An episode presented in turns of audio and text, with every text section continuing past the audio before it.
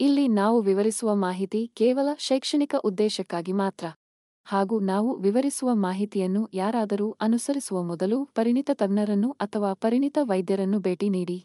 ಹಾಗೂ ನಾವು ಚರ್ಚಿಸುವ ಅಥವಾ ವಿವರಿಸುವ ಮಾಹಿತಿಯಿಂದ ಆಗುವ ಅನಾನುಕೂಲಗಳಿಗೆ ಆರೋಗ್ಯ ಕನ್ನಡ ಪಾಡ್ಕಾಸ್ಟ್ ಆಗಲಿ. ಆರೋಗ್ಯ ಕನ್ನಡ ಪಾಡ್ಕಾಸ್ಟ್ನ ಮಾಲೀಕರಾಗಲಿ ಜವಾಬ್ದಾರರಲ್ಲ.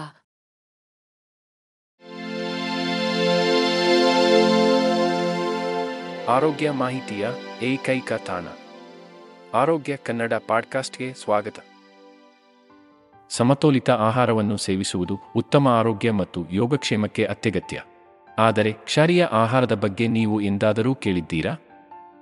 ಈ ರೀತಿಯ ಆಹಾರವು ದೇಹದ ಸಮತೋಲನವನ್ನು ಕಾಪಾಡಿಕೊಳ್ಳಲು ಕೆಲವು ಆಹಾರಗಳನ್ನು ತಿನ್ನುವುದನ್ನು ಒತ್ತಿ ಹೇಳುತ್ತದೆ ಕ್ಷಾರೀಯ, ಭರಿತ ಆಹಾರವನ್ನು ತಿನ್ನುವುದು ಉರಿಯೂತವನ್ನು ಕಡಿಮೆ ಮಾಡಲು ರೋಗನಿರೋಧಕ ಶಕ್ತಿಯನ್ನು ಹೆಚ್ಚಿಸಲು ಮತ್ತು ಒಟ್ಟಾರೆ ಆರೋಗ್ಯವನ್ನು ಉತ್ತೇಜಿಸಲು ಸಹಾಯ ಮಾಡುತ್ತದೆ.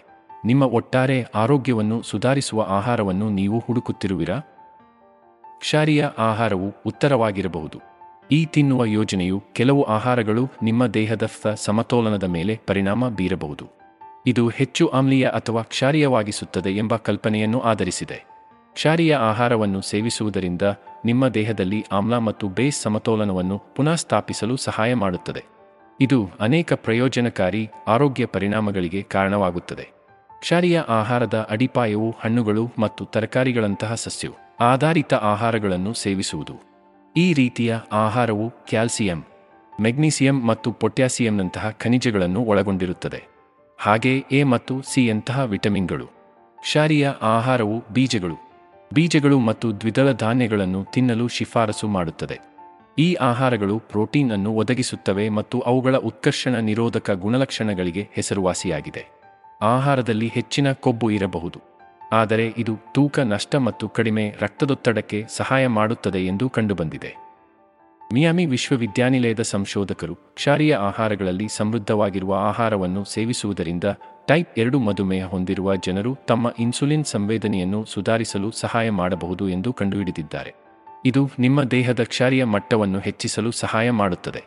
ಸಂಸ್ಕರಿಸಿದ ಆಹಾರಗಳನ್ನು ನಿಮ್ಮ ಊಟದಿಂದ ಮಿತಿಗೊಳಿಸಬೇಕು ಅಥವಾ ತೆಗೆದುಹಾಕಬೇಕು ಏಕೆಂದರೆ ಅವುಗಳು ಹೆಚ್ಚು ಆಮ್ಲೀಯವಾಗಿರುತ್ತವೆ ಮತ್ತು ಕ್ಷಾರೀಯ ಊಟ ಯೋಜನೆಯನ್ನು ತಿನ್ನುವ ಅಪೇಕ್ಷಿತ ಪರಿಣಾಮವನ್ನು ದುರ್ಬಲಗೊಳಿಸಬಹುದು.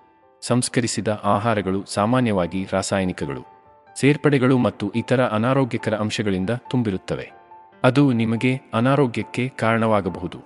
ಸಂಸ್ಕರಿಸಿದ ಆಹಾರಗಳು ಹೆಚ್ಚಿನ ಪ್ರಮಾಣದ ಸೋಡಿಯಂ ಮತ್ತು ಸಕ್ಕರೆಯನ್ನು ಸಹ ಒಳಗೊಂಡಿರುತ್ತವೆ ಎಂಬ ಅಂಶವನ್ನು ನೀವು ತಿಳಿದಿರಬೇಕು. ವಾಸ್ತವವಾಗಿ, ಅವುಗಳು ಈ ಹಾನಿಕಾರಕ ಪದಾರ್ಥಗಳನ್ನು ಒಳಗೊಂಡಿರುತ್ತವೆ. ನೀವು ಅವುಗಳನ್ನು ಸಾಧ್ಯವಾದಷ್ಟು ತಿನ್ನುವುದನ್ನು ತಪ್ಪಿಸಲು ಪ್ರಯತ್ನಿಸಬೇಕು. ಸಂಸ್ಕರಿಸಿದ ಆಹಾರಗಳು ಸಹ ಹೆಚ್ಚು ವ್ಯಸನಕಾರಿಯಾಗಿದೆ ಮತ್ತು ಜನರು ಅವುಗಳನ್ನು ತ್ಯಜಿಸಲು ಕಷ್ಟಪಡಲು ಇದು ಮುಖ್ಯ ಕಾರಣಗಳಲ್ಲಿ ಒಂದಾಗಿದೆ. ಹೆಚ್ಚುವರಿಯಾಗಿ, ನೀವು ದಿನವಿಡೀ ಸಾಕಷ್ಟು ನೀರು ಕುಡಿಯುವುದನ್ನು ಖಚಿತಪಡಿಸಿಕೊಳ್ಳಿ, ಏಕೆಂದರೆ ನಿರ್ಜಲೀಕರಣವು ದೇಹದಲ್ಲಿ ಆಮ್ಲೀಯತೆಯ ಮಟ್ಟವನ್ನು ಇನ್ನಷ್ಟು ಹೆಚ್ಚಿಸುತ್ತದೆ. ಮಹಿಳೆಯರು ಹೆಚ್ಚಾಗಿ ಮುಟ್ಟಿನ ಮೂಲಕ ಕಬ್ಬಿಣವನ್ನು ಕಳೆದುಕೊಳ್ಳುತ್ತಾರೆ ಎಂದು ನಿಮಗೆ ಈಗಾಗಲೇ ತಿಳಿದಿರಬಹುದು. ನಿಮ್ಮ ಆಹಾರದಲ್ಲಿ ಸಾಕಷ್ಟು ಕಬ್ಬಿಣವನ್ನು ಪಡೆಯಲು ನೀವು ಬಯಸಿದರೆ. ಸಸ್ಯ ಆಧಾರಿತ ಮೂಲಗಳು ಅತ್ಯುತ್ತಮ ಆಯ್ಕೆಯಾಗಿದೆ.